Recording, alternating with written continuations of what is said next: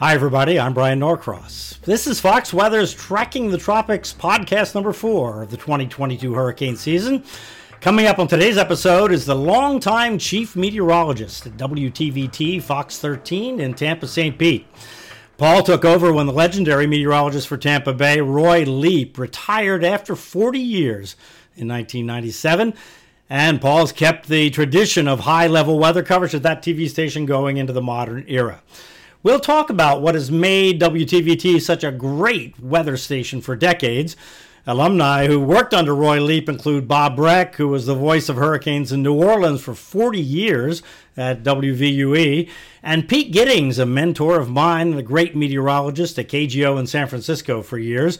Mike McCall has been on Channel 6 in Tallahassee now for almost 30 years, and there have been lots of others as well that all trained and worked under the amazing Roy Leep. I'll also talk with Paul about what makes the Tampa Bay region especially vulnerable to hurricanes and how you communicate in a region where hurricanes don't happen very often, but the risk of bad things happening is super high if one does come along. My conversation with Paul Dellegatto is coming up in just a moment. I'm recording this on Tuesday, July 12th, 2022. As of today, the tropics are quiet, but we're watching the northern Gulf. There's an area of low pressure that's creating very heavy thunderstorms offshore of the Gulf Coast. Generally, low pressure is forecast to remain in that area for the rest of the week. If it does that, then the possibility of storms continues. The big question is whether the thunderstorms stay offshore or whether they drift over the coastal sections from Louisiana to the Florida Panhandle. It's going to be a close call, so we're going to have to watch for that. If a strong cluster stays offshore, and remember the Gulf water is extra warm this year, then there's some chance it could develop into a tropical depression or something, though the chances look pretty low right now. Uh, the National Hurricane Center is not ruling it out. Flooding rain looks like the big threat if the storms drift, nor- drift north over land. That's not 100%, uh, but still, there is that uh, significant threat again from Louisiana over to the Florida panhandle. So I'll be back with my conversation with Chief Meteorologist at Fox 13 WTVT in Tampa, Paul Dellegatto, coming up in just a moment.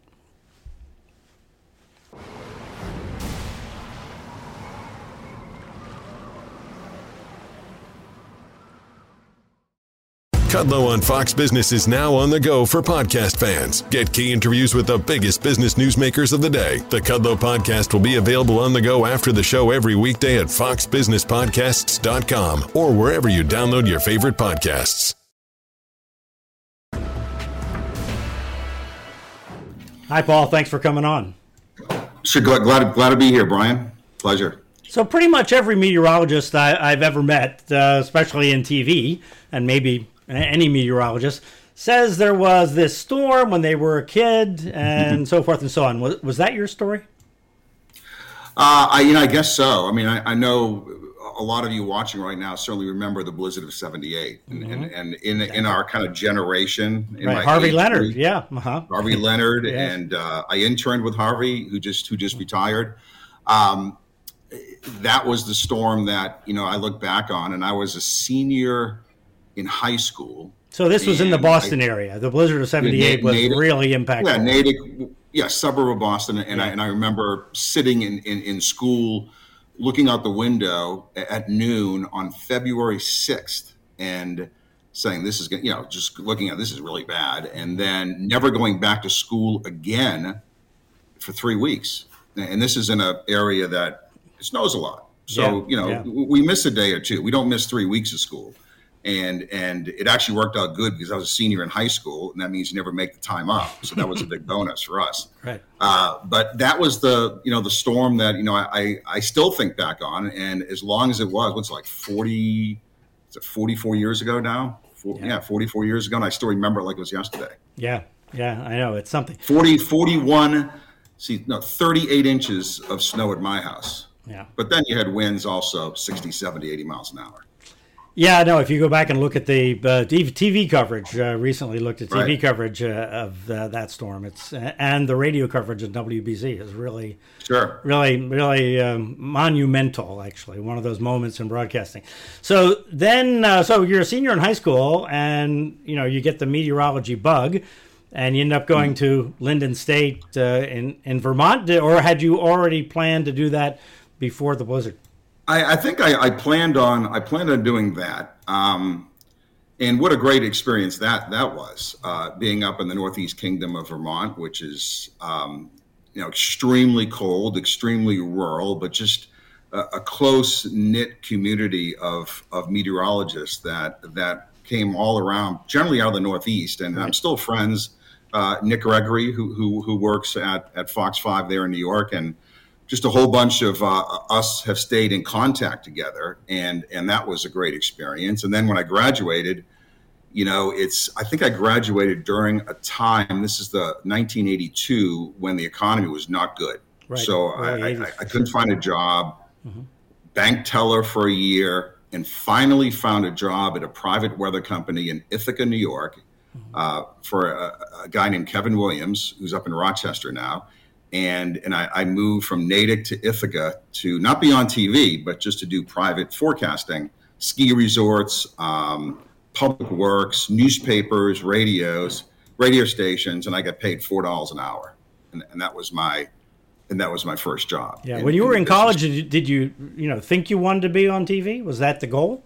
Um, you know, I think I, I did, but you know, I had this ridiculously bad Boston accent. Uh, had it st- occasionally stuttered, and and knew that I had to work through some some issues as to kind of get rid of all that, unless I wanted to stay and, and be on TV in Providence or Boston or, or Portland, Maine. But um, it, it was something that was in the back of my mind that, that I certainly wanted to kind of go down that road. But it's tough to get that first job, especially when you're in the Northeast. Not a lot of small markets, so I went to work for a private company just to get some experience. And you got uh, so you were doing radio, so you got to work on your voice some. Yeah. Because then eventually you you made the transition to TV. How'd that happen? Uh, went to um, first of all went to another private company called Weather Services Corporation in Bedford, Massachusetts, and, and came to help to put together that color weather page. Uh, USA Today had that big color weather page on the back Right. page, and of course newspapers. that was kind of groundbreaking at the time to, That to have that deal. uh, color And- thing in a newspaper. Yeah, so I worked on that, and and that was successful. Did some some more radio, and then my first TV job was up in Portland, Maine, at the CBS station WGME, and um, came in to do uh, an audition. And and this is a funny story. I went on TV, and it was the first time really ever on on TV, and. I, I couldn't read the numbers. I, I, I re- for the first time I realized that I, I had I need to get contact. I need to get glasses. I just I, was nearsighted. So on the on the teleprompter where the maps are, I, I realized that I couldn't see the temperature. So I was making stuff up. And, and, and the news director came in and said, "You did an okay job, but you kept on reading these numbers and they were wrong. Can you get some glasses?" So I went uh, went to the eye doctor, got some glasses, and then what was interesting, the next day I came in and did, did the weather, and then the news director came back out and he goes, "Well, what are you doing here? You're you, the glasses that I bought were photochromatic, so it looked like I was wearing sunglasses." And, and the guy was was saying to me, "Are you trying to be funny? You don't wear sunglasses on TV." So that was a whole nother story. Uh, he thought I was being a wise guy. He goes, "What? What? You actually going to be on TV with sunglasses, dude?" And and uh, I said, "No, I just didn't realize that they were they were going to be photochromatic." So I stayed in. Basic bottom line is I stayed in Portland, Maine for a year. Uh, still look back on it, it's just such it's such a great town, great city. It is a Uh, great place. First day, first day on TV. Um, high, you know, high temperatures, single digits. Low, low temperatures, minus ten, minus 20 Um, and then I stayed there for a year, and then went to Winston Salem, North Carolina, as the chief meteorologist at 25 years old. That was a pretty good job for me. But the thing about going to Winston Salem, North Carolina, is I'd never left New England. So here I am in Winston Salem, North Carolina, and I'm on TV, and no one can understand me, and I can't understand them.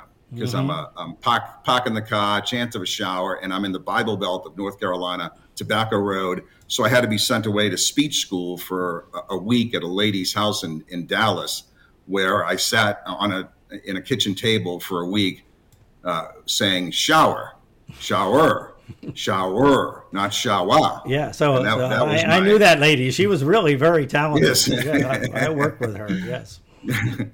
So, uh, so all right, so th- I I get that. So that's that's what stations did back then. Actually, they they you know spent the money, took the time to to uh, yeah. help. They had no choice. I mean, I would go, right. I would do these school talks, and, and I would be at the school, and the, the, kids would be looking at me, and I'd be looking at them, and and there was a definite, you know, difficult of communication. Um, they were saying, you know, they probably I, never heard that accent before. Well, the, I remember the, one, one kid going, "Can I shop in my writer?" I'm going. sharpen your writer. What does that mean? I mean, it was to sh- sharpen a pencil, but I never yeah, heard it. Yeah. Never heard it that way. So, um, yeah, so the South is an experience. Years. I agree. Yeah, it really is. And then I stayed there four years, and it's turned out to be a great, great weather in the Piedmont in mm-hmm. North Carolina. All four seasons. We had a big tornado. Um, a big tornado that went through Winston Salem. Um, I think it was back in like '88 or '89, and then um, ended up coming to Tampa uh, as as a weekend meteorologist in in 1990. Mm-hmm. Um, so how did you connect with with 13 with Channel 13 there and and the legendary TV weather guy Roy Leap? Uh, that built a huge weather facility, and you know it was it was this iconic. Yeah, I mean the thing is, you, you come you come down and you interview at the station, and I knew knew the legacy of Roy, and you walk into this weather department, which at that time we had a brand new TV station, was built in 1989, and you walk in, Bryan, and I'll tell you the, I don't know if you've been in our TV station, but the weather the, the weather office is the size of most newsrooms, uh, yeah, and and it's it's still to this point. We, we, we always say we have so much space that we need to utilize better, and it was really something that almost took my breath away because I'd, I'd worked, you know, when I was up in Portland, Maine, I had a little little cubicle in the mm-hmm. corner. Right. And when I was in Winston Salem, I had my little spot in the corner of, of a newsroom, like a little desk, and that was it with the with the graphics. And here I am walking in, and you feel like you're walking into NASA. Mm-hmm. I mean, it was it was a, monitors, we had, you know, we had. Um, we had a, he was the first first weather TV station to have local weather. Um, the whole weather office is run by IBM mainframe computers, and, and we had yeah, the, the, radar from way, going way back uh, yeah. to the fifties. I mean, it was it. Uh, I mean, I knew Roy, but I've never been to the right. station. Um, and uh, Roy was an FSU guy, and we yeah. connected, uh, you know, in the '90s uh, because of that. Before he retired. And, and you know, I lived over on the east coast of, of Florida as a kid, over right. in the Melbourne area, and I put up a big antenna so I could see the Big 13 from uh, Tampa because they did the news in color starting in, right. in 1966. And the Orlando stations, which were the local stations for the Melbourne area, uh, just did black and white. And I should mention, by the way, that the guy before Roy Leep at 13 was Charlie Stump. And Charlie sure, yeah. Stump, right, was the first meteorologist, uh, one of right. the first meteorologists um, in the country, but certainly the first in Florida on uh, Channel 13 in, in Tampa, St. Pete. And he went to Orlando. So he was the guy that was on. Uh, that I I watched on, um, on WESH Channel 2, but of course right. I watched him in black and white. And when I could get Channel 13 from Tampa St. Pete, it was uh, it was in color. So I, yeah, it's I, crazy. I, I, mean, I mean, the, the TV station technically, I mean, I guess there was a chief meteorologist briefly before Roy, but I mean, yeah, that was Charlie. That was two, Charlie Stump. Yeah, there was so I guess you'd say three chief meteorologists in the history of the TV station. Right. And which is, you know, I, I mean, literally, I mean, there are some stations that will go through three chief meteorologists in three years. Exactly. So in, in the whole history of the TV station, there's been three: me, Roy, and Charlie. And and um, you're just just walking in there and and looking at, you know, it's tough to say no to a job offer from a TV station like that, especially when. You know, I'm kind of a geek. I mean, I, I take my weather seriously, and to be able to work there, I figured at the very least, I would get instant credibility for, for working in that weather department because uh, it was, it is, still is recognized around the country as one of the better uh, TV stations as far as weather goes. And it's turned out uh, incredible people uh, from all over the country, including actually one of my mentors, Pete Giddings, who I worked yeah. with in my first full time weather job was in San Francisco, and and I worked for Pete, and I learned uh, I, I, learned an awful lot. Did you, yeah. when you went down there, when I went to San Francisco, I came out of FSU and um, worked in Tallahassee, and then I went to San Francisco. And forecasting West Coast weather was like a completely different planet. I mean, it was. If yeah. Pete hadn't been there, I don't know what I would have done because it was really a foreign thing. Well, my, the microclimates are incredible. With the microclimates yeah. and and the you know the marine layer and right. the depth of the marine layer and uh, the coastal ranges and the gaps in the coastal ranges and all this uh, stuff that you have to kind of get in your mind before you can make a forecast for the Bay Area. And uh, but uh, when you went down to Florida, I mean that's about the opposite from from New England, and I, I guess sure. the Piedmont is a little bit in the middle, but still, Gulf Coast weather is a completely different thing. You yeah, know, and I tell you that I say, I'll say this now, and I say it on TV a lot. I mean, anyone that says, you know, you know this, Bryan, when you say you live in Florida and you're a weatherman or meteorologist, they, they say, okay, you live, big deal. You know, you're there, uh, partly cloudy, it rains at four o'clock in the afternoon, and it's done. And then I say, well, if if anything, it, it doesn't really rain that. I mean, it does, but sometimes it's not. yeah. It's it's not four o'clock in the afternoon. And I mean, sure. I, I mean, I'm sitting here now in Tampa, and during the course of the summer, we'll get some thunderstorms at four o'clock in the afternoon. But more often than not, it's not. It's not raining at four o'clock, and it's happening this past couple of days. Uh, I've been we've had rain at night, and we've had a southwest wind. So the weather here is is a lot more challenging than than people think. It's it's about the timing of the rain in the summer. It's the amount of rain. Um, it's it's hard. I mean, the the winters are actually, you know, obviously a lot easier because we'll, we'll get long stretches of low humidity and a lot of sunshine. But every market has its challenges, and for us, you know, it's it's thunderstorm activity, timing, and of course, uh, the risk of tropical activity from the from the Gulf and the Caribbean, the Atlantic. Yeah. Let's take a quick pause. We'll be right back on the Fox Weather Tracking the Tropics podcast in just a moment.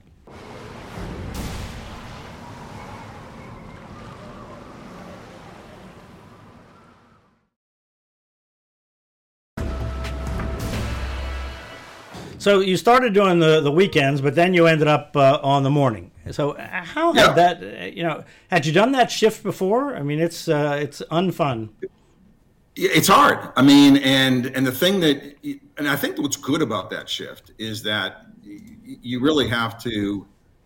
I mean, you know, you're a meteorologist, but any meteorologist that's that's doing a morning show becomes part of of, of a show, and and right. you have to show more personality. There's more ad libbing, um, and you're on a lot. You know, before, you know it, you're you're reading school lunches, and, and you're playing little games, and and you're half meteorologist and you're half half host, and I think that in itself kind of makes you become a better broadcaster mm-hmm. because mm-hmm. you just kind of have to get out of your little weather bubble and start opening up and and becoming more of a personality than maybe uh, you're not when you're when you're doing the evening shows and the weekend shows because everything is here's do your three minutes of weather and you're done in the morning you're you're kind of involved with four or five other people and you become kind of part of a family and it's kind of fun uh, the shift's hard because you know who wants to get up at 3.30 in the morning i'm not a morning person i remember leaving this house at 3:30 going, you got to be kidding me. I mean, uh, it's it's it's hard, and some people can do and it. Now they do it later, you know, and and now yeah. they are now I mean now they do it earlier. People go in yeah. at two o'clock in the morning now. I, it's hard, and then the thing is, not only do you have to be at the station,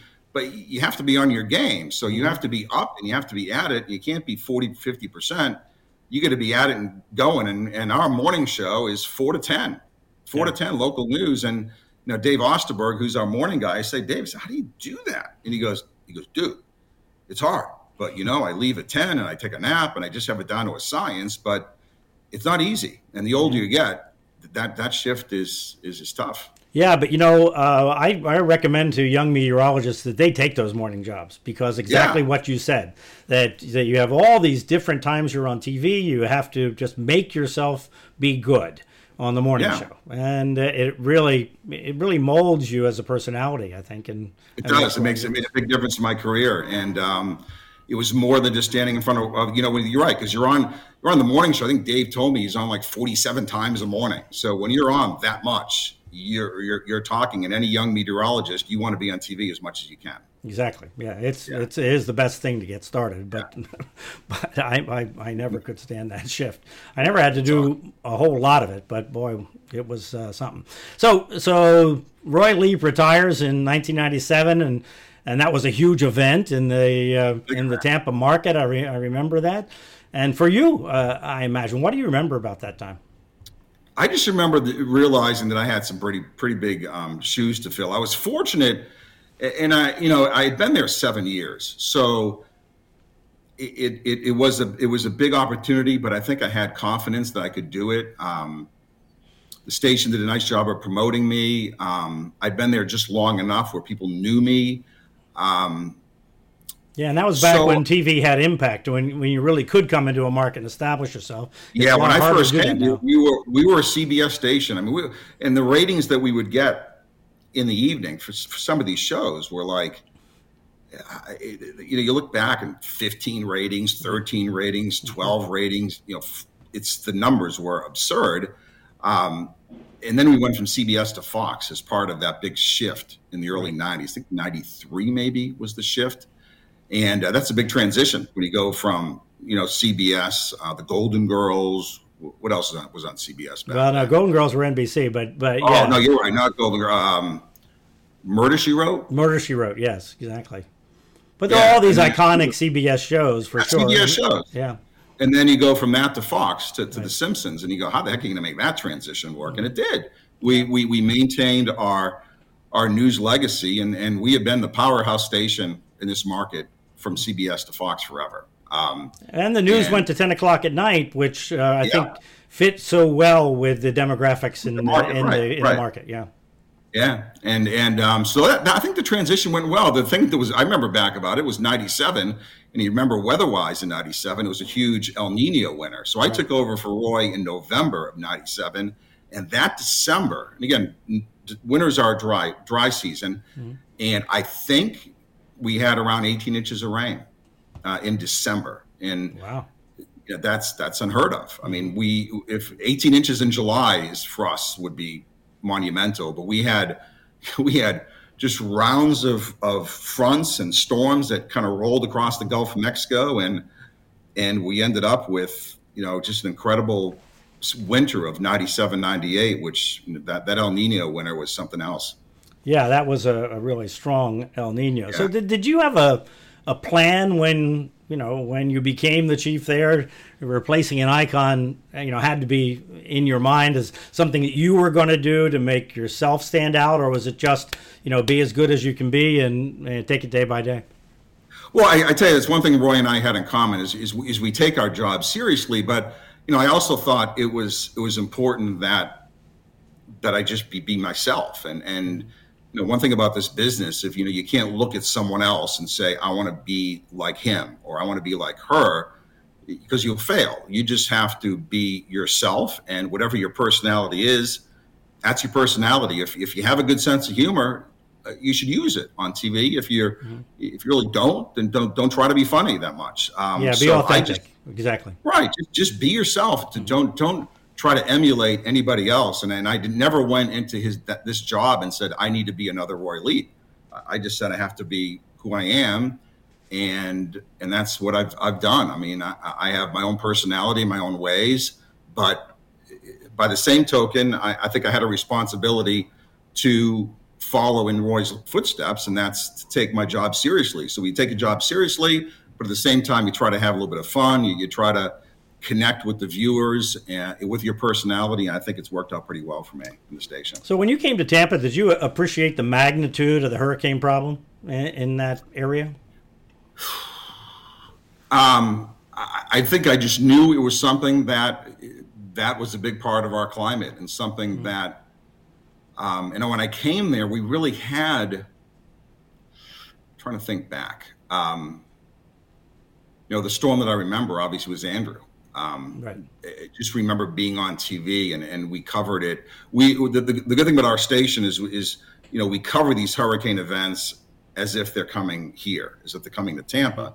So even though Andrew wasn't coming here, we still cover it as it's coming here. So I remember Roy was really proud of the fact that his big radar, which was this monumental radar, could see Andrew from from the station yeah, there where the radar was on that. In the back of my office, there's a right. huge poster of, of our radar showing the eye of, of Andrew going across the Everglades. Mm-hmm.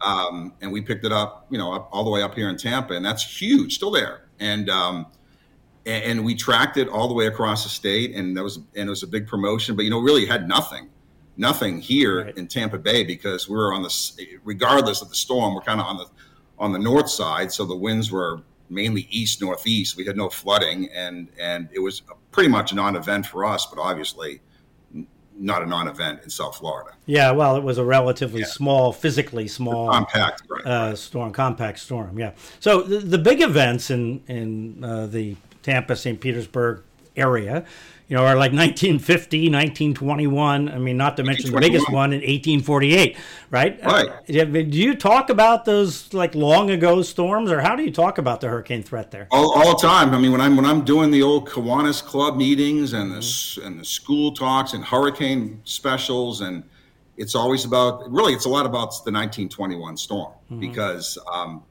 so much about that storm is relevant in the sense it happened in October, and we and we really harp on the fact that on the west coast of Florida, if we're going to get a, a, direct hit and a storm coming in in the Gulf, I'm not saying it can happen in in July and August and September, but it, just the way the upper level winds are, it's more apt to happen either very early in the season, and if it does early, it's probably not going to be a very powerful storm, but it's going to be probably a late September October storm, and that's what the hurricane of 1921 was a, a, right. a mid to late October storm.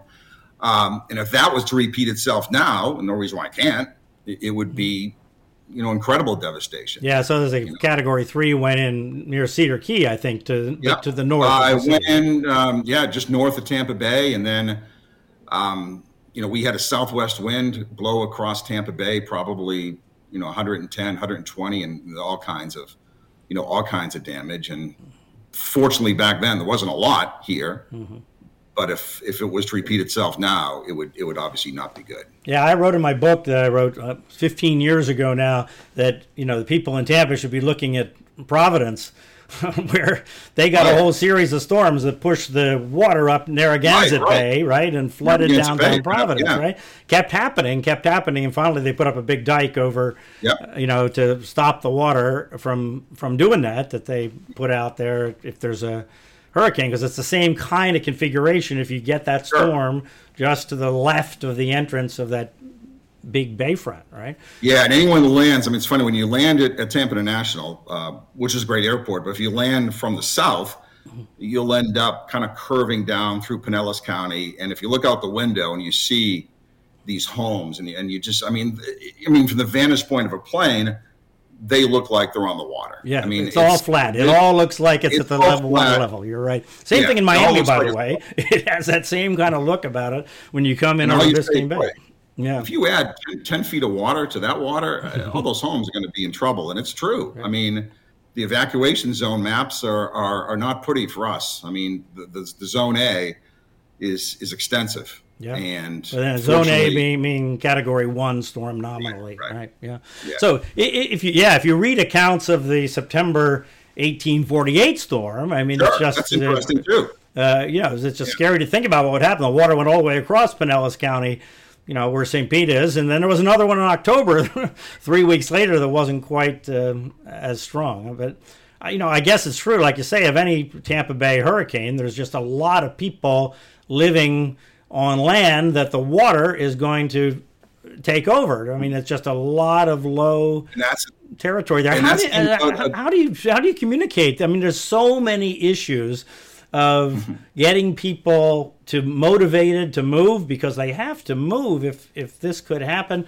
Um, you know, I'm sure you've thought this out and kind of come close to having yeah, implemented I mean, a few times. It's, it's on so many different levels. I mean, I, we could start with discussing the fact that we probably have a lot of viewers um, that don't understand that if you're if you're living in Lakeland or you're living in Plant City or uh, towns that are inland, that they're not in an evacuation zone. Right. And, and that in itself is a challenge because everyone thinks they're in an evacuation zone. They don't, and they, a lot of people don't understand you're, you're not in an evacuation zone because it's going to be windy. You're in an evac- evacuation zone because the Gulf of Mexico could end up in your living room. That, that, yeah. that that's why you're, that's why you're evacuating. And, and I think that message in itself sometimes is complicated because I get emails in October and, and July saying, Hey, I live in, I live in Dade City, which is way inland uh, what now? What, what level do I go? Is it B or D here? What is it? And, and people don't understand that it's it's yeah.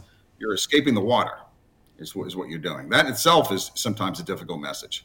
Yeah. Do you think the people that live uh, in Pinellas or along Tampa Bay or Old Tampa Bay or on the Interbay Peninsula there, south of downtown, realize how low the ground is they live on? It really is, and that you know a Category One would would flood them that they don't have to you know let alone a category three or four it doesn't have to be some kind of extreme extreme yeah event. well you, you, would hope you would hope when they get their, their flood insurance bill every year that at least would remind them when they're writing out that check um, yeah, I mean, I think I, I, mean, I think people are cognizant of it. I, I, I, think a lot of it is, you know, how it is in life. The, day by day, there's uh, so much to worry about. COVID. I mean, economy where you go down your list of things in your head that you think about a day by day, a lot of it is. In fact, my dog's gonna end up hopping up here, Brody. Brody Your famous dog, yes. You yes. want to introduce the dog? Whenever he knows when I'm when I'm talking that he want that he wants to come up and say hi. It's kind of like a thing. Hey, buddy. Yeah. Um, it's, you know, I I I just think that there's so much that we think about in, in our daily lives, and we look out the, look, look out the window here. There's not a cloud in the sky that you kind of worry about it later. Yeah. When when I when when it's coming, I'll worry about it then. Yeah. And that, I think that's how it is for for most people. You do urge people to have a plan, so you hope that if you know in, in a week from now, if, if a hurricane was approaching from the Caribbean, that people would be would take it seriously and, and use the plan that they that they hopefully have put together. Well, my experience uh, in South Florida over a lot of years of this is that oh maybe twenty percent of the people really are ready and the rest of them deal with it in some level. Some of yeah. them are, have just don't want to think about it intentionally. Right. They don't want to think about yeah. it because right. it's a pain in the neck to think about, right? Uh, and yeah, I think they rather not. And I think a lot of people think I, will always have time.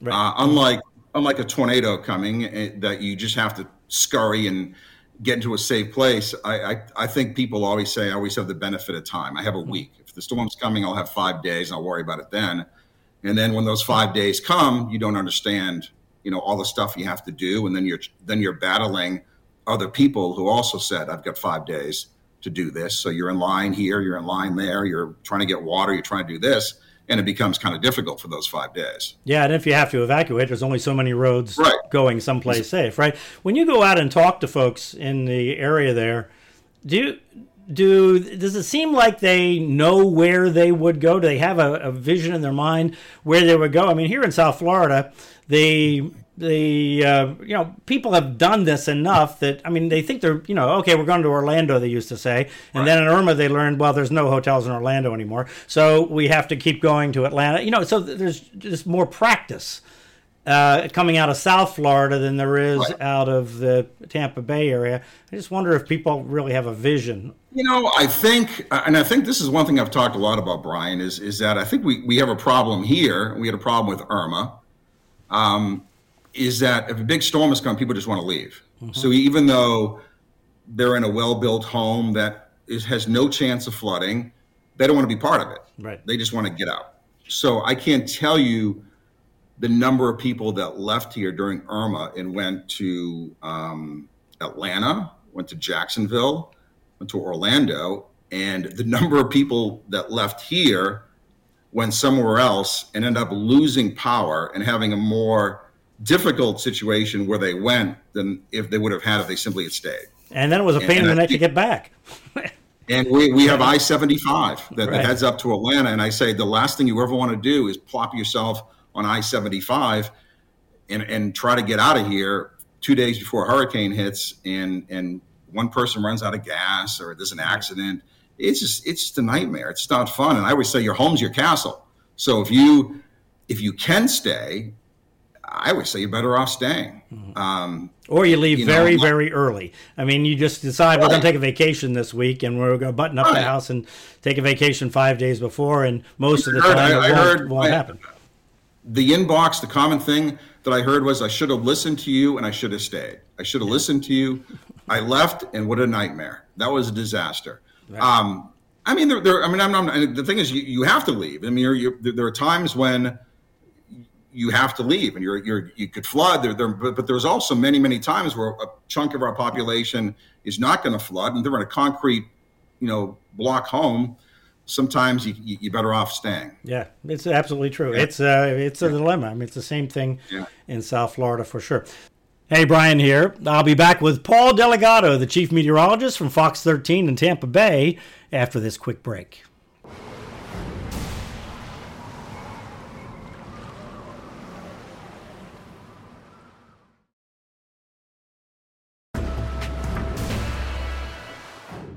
So, how did social media become such a big thing for you? What, what, how did that start?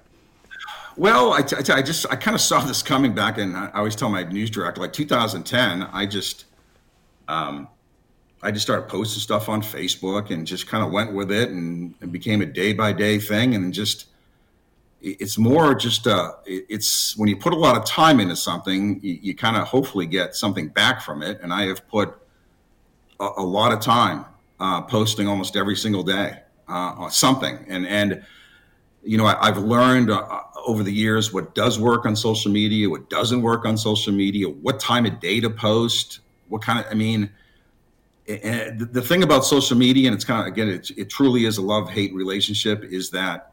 Um, it does serve a purpose in, in getting eyeballs to, to get into your sphere, get into kind of your life. And when there is, um, you know, the pictures of the dog and the pictures of, of the of the memes and all that stuff. Ah, ha, ha, it's funny. It's great. Your dog's great. But you hope when a hurricane is coming that those people are in your sphere, and they're going to say, "Okay, I'm here, and now I'm going to follow him." Because when it, when when when it gets tough, when the weather gets bad, you know, Brody goes away and the funny memes go away, and it's seven, eight straight days of pure meteorology.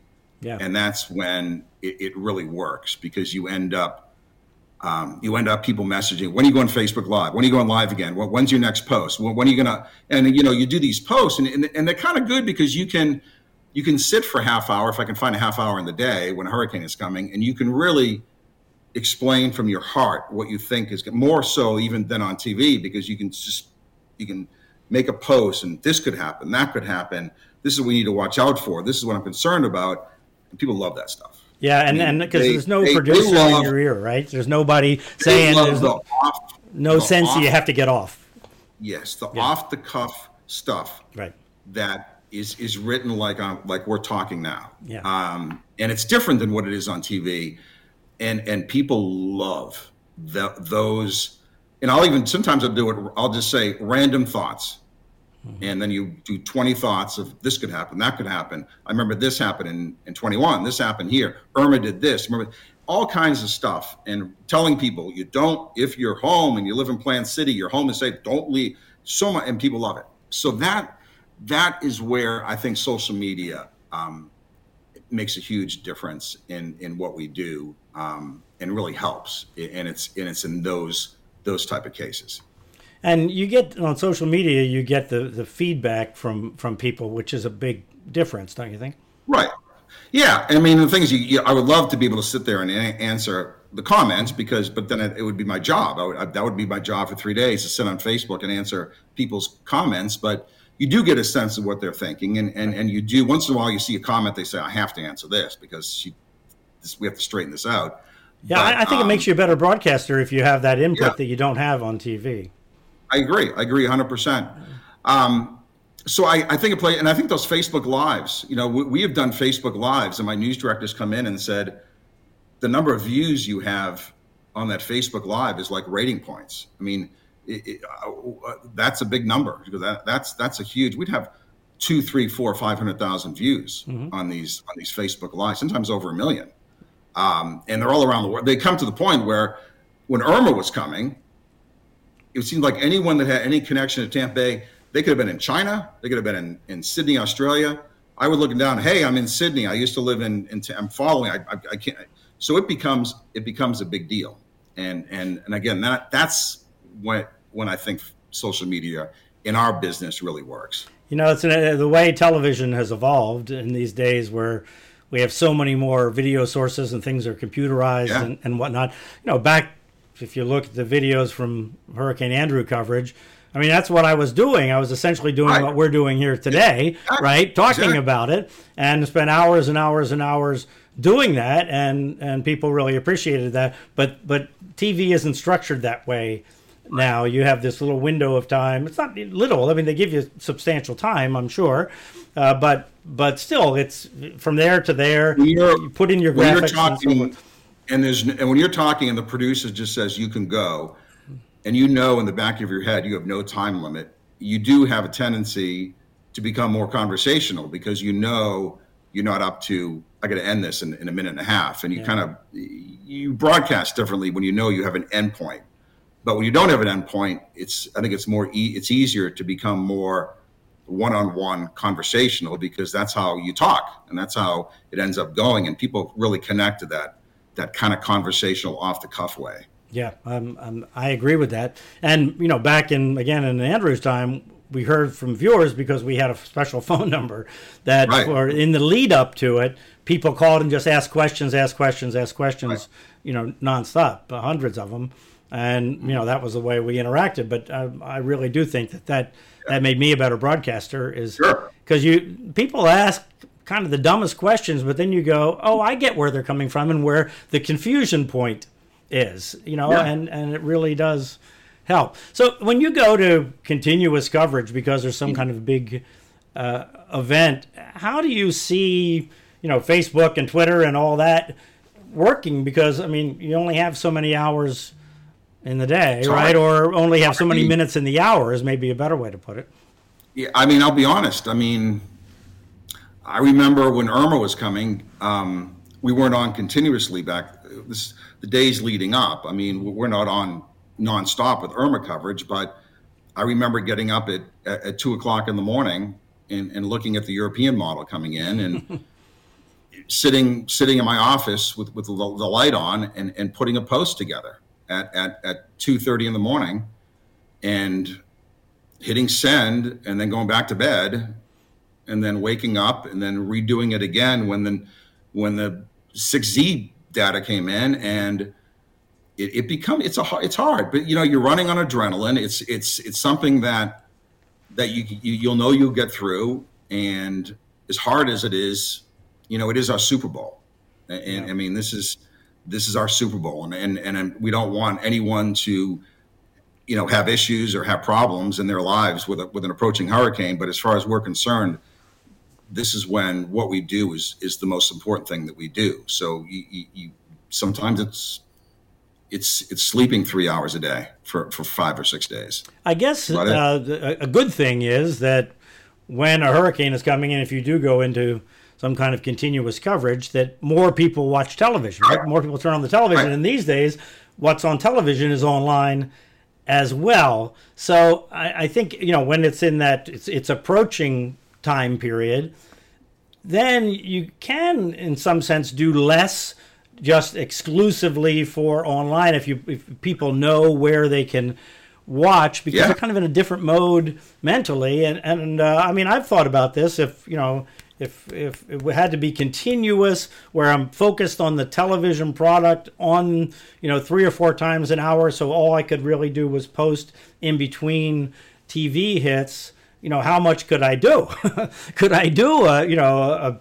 you know a thousand word i would do those sometimes yeah. 1500 word posts you know i don't see how yeah. to do that though you know in some sort of of uh, more imminent time frame it's yeah, well, it's hard. I mean, leading up when when you have the storm coming up up the state, you, you, it's hard to get in front of a computer and, and put a fifteen hundred word post. Yeah. Uh, you know, it's you can do it once in a while if you have five people. You know, you, everyone at the weather office is there, so you you'll say, hey, you know, Tyler, can can you do me a favor? Go, can you write a big post, do a blog, mm-hmm. something. But as you when you get into the midst of, of the storm happening, it, it's hard to. I mean, you do a quick post, and but it's it becomes more TV. centric. Yeah, I think so yeah. too. Has has the balance between you know what you do online and, and the amount of you know uh, CPU cycles in your brain that you allocate to TV leveled out? Do you think, or is it going to continue to evolve? Or you know, I'm asking you to predict the future here on how what what's on digital and social media versus what's on TV is somehow you know going to become something different, or do you think we've found some kind of balance? I, I don't know. I mean, you know, you just wonder. You know, everything kind of goes in cycles, and and the hot thing one year is not the hot thing five years from now. So you wonder the Facebook, Twitter, Instagram thing. You know, in five years from now I'm sure it's going to be different. I, I just don't know. Will we will the, will Instagram be the thing? Will Facebook go away? I mean, will there be another platform that'll come on and we will find ways to do things differently? I mean, I look back on some of my old stuff from five or ten years ago, and it's probably a lot different now than it was five, ten years ago. So it's it always evolves, and and there's always something out there that that you will say, boy, if I saw that coming five years ago, I'd really have it made now. Yeah, so, and you uh, know. and we have an issue, don't we, that the young people don't really watch TV. No. And, well, and I'm out. I was in, how do we Starbucks the other day, and when this lady came up, and she's probably you know 25, 30 years old, and mm-hmm. introduced herself. Hey, I watch you all the time. I said, "You watch me? You?" yeah. And she says, "Yeah. Why wouldn't I?" I says, "Well, I, I, always say whenever I see someone." Who's who's young that watches? I'm impressed. I, I says, yeah, I, I, I was making dinner. I have the TV on. I'm watching the news, and I think that's unfortunately you know, it's it's not really the norm anymore because there's so much. You know, my, my kids will sit on the couch all day, not all day, but most of the day, and they're on TikTok and they're on Instagram, and that's their day. You know, when I was a kid, I was watching, I was flipping the, the channels, some four, five, and seven, watching watching the news nonstop, yeah. and th- those kids are on Instagram now. Yeah, or yeah, or TikTok, as you say. I mean, have you thought about it? You haven't you know, I, I, have thought about this, and people have said you got to go on TikTok if you want those. You know, if you want young people to know what's happening with a hurricane, it's got to be on TikTok. Have you thought about how in the world you would do, oh, you do TikTok to make it make sense on a, any kind of regular basis? I, I, I haven't, but um, because just posting a three minute weathercast on TikToks, we're probably not going to get it done. Yeah, it has to be some some sort of catch, something to make it, whether it's kind of produced. Uh, you know, but you're right. Any any place that those eyes are is you want them to somehow watch watch what you're doing. But yeah, thanks a lot. Now something else got to think about. yeah, no, it's uh, it's, it's yeah. uh, really tricky. So all right, Paul, I I, um, I sure hope the Hurricanes stay away from Tampa Bay this year. But if something happens, I'll look forward to working with you. We'll, we'll talk, I'm sure, at some point. Hopefully, not much. Yeah. Because that's in the Gulf right now, which doesn't appear much. But this I, always say that this this time I always try to try when I take vacation. It's usually um, it's usually July to early August because thankfully that's usually pretty pretty quiet mm-hmm. for us. Then things get going in mid August. Yeah, late um, after July Fourth is usually yes. my time. Late June to after July Fourth. That's usually my time. All right, Paul. Thanks so much for coming on. Thanks, buddy. I'll be right back.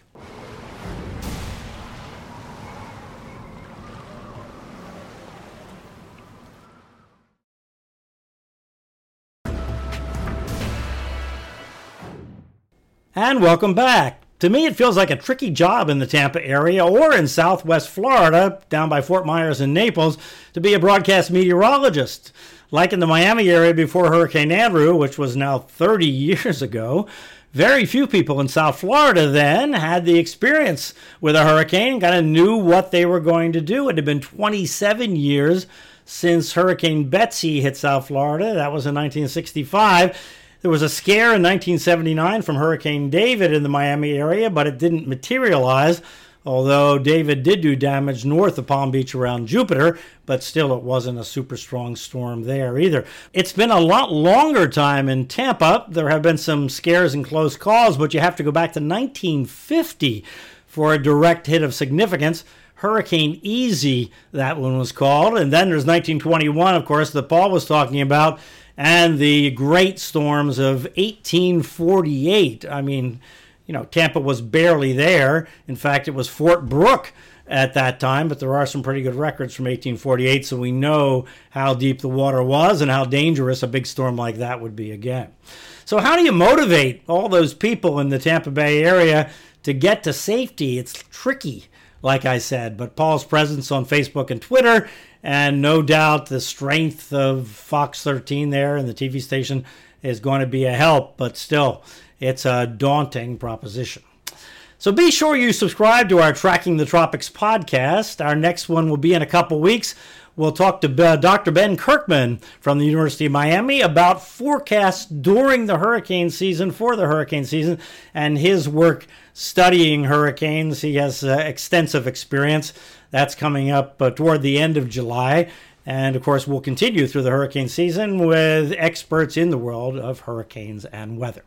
And remember to download the Fox Weather app. You can watch the live stream of Fox Weather on your phone or iPad by just clicking in the upper right there on the app. And you can watch Fox Weather at foxweather.com, on the Roku channel, on YouTube TV, and lots of other streaming platforms. So be sure to check us out there. I'll see you there on the Fox Weather stream and follow me on Twitter at B Norcross and on Facebook and Instagram as well. So until the next time, I'm Bryan Norcross. Be well and stay informed. From the Fox News Podcasts Network. In these ever changing times, you can rely on Fox News for hourly updates for the very latest news and information on your time. Listen and download now at foxnewspodcast.com or wherever you get your favorite podcasts.